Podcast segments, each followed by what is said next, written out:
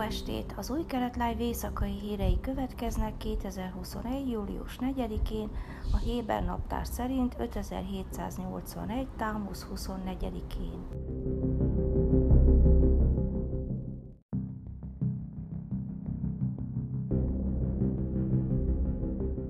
Hétvégén tovább folytatódó terror légöntámadásokra válaszul szombat este izraeli vadászgépek támadást indítottak a gázai övezetben a Hamas terror szervezet egyik rakéta indítója és fegyvergyára ellen.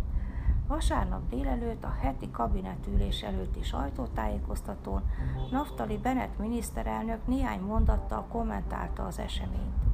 Tegnap este az izraeli védelmi erők légicsapást hajtott végre Gázában, válaszol a tüzet okozó léggömbökre.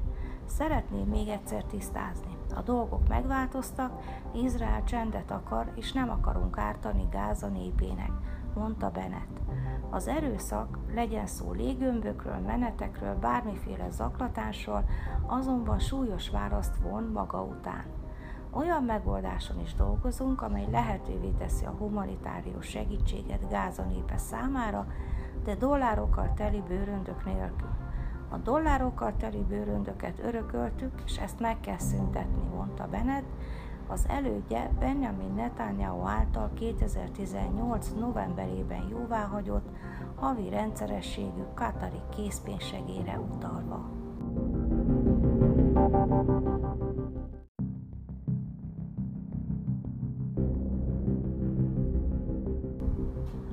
Lapszemle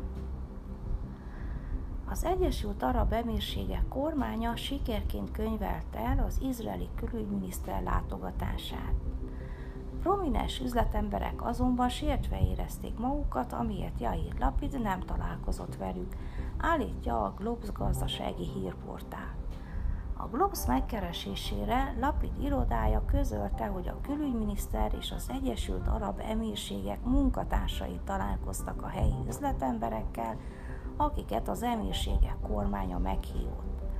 Arra viszont nem érkezett válasz, hogy a nagy izraeli beruházások mögött álló üzletemberekkel miért maradt el a lapiddal előre megbeszélt találkozó.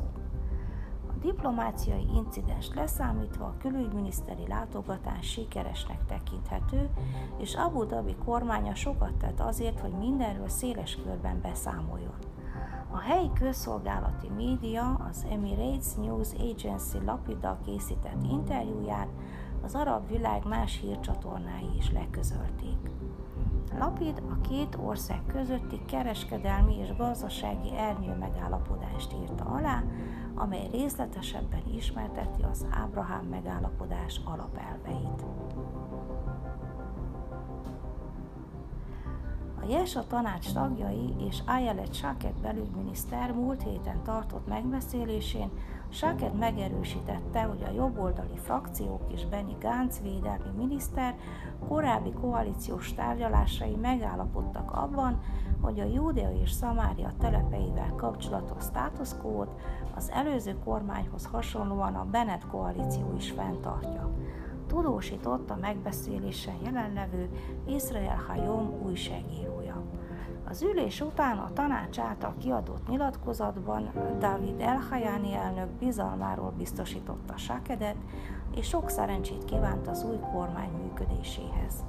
Nagyon remélem, hogy ez a kormány jó lesz. Jó beszéd hangzott el hatóságainkkal és lakosainkkal kapcsolatos minden kérdésben. Remélem, hogy az építési engedélyek kérdése hamarosan megoldódik a régió jövője érdekében. Áll a telepes tanács nyilatkozatában. A Jédió Tahronot újság mai számában megjelent a közösségi médiában is elterjedt Jaje Seva, a jegygyűrű és a palesztin története. Azt követően is, hogy a néhai Raziel Sevach rabbit egy terrortámadás során megölték, Jaje Sevach Jonkipurt kivételével nem vette le a jegygyűrűt. A hétvégén a judei sivatagban egy tavaszi kirándulás során azonban a gyűrű a vízbe esett és elveszett. Sírok és gyászolok érted, soha többé nem fogok más gyűrűt viselni.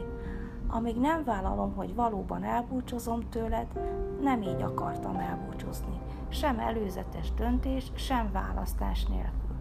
Nem így akartam, hogy eltűnj az életemből. Nem véletlenül, nem anélkül, hogy fel nem készülnénk rá. Írta szomorúan Jájel a közösségi médiában, amit a Természetvédelmi Park hivatalának munkatársai is láttak.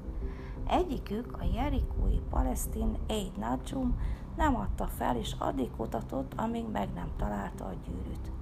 Nagyon izgatott vagyok, írta Jair, miután megkapta a jó hírt, és nem vagyok hajlandó elengedni a tényt, hogy itt is volt egy üzenet.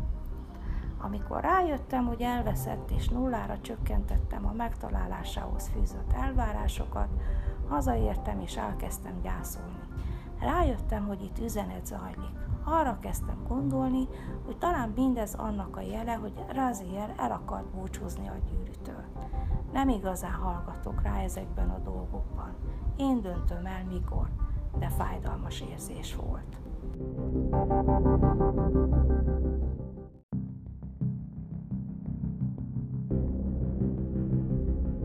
Időjárás Hétfő marad a napos meleg idő, Jeruzsálemben 29, Eiláton 38, Haifán 28, míg Ásdodban 29 és Tel Avivban 31 fokra lehet számítani.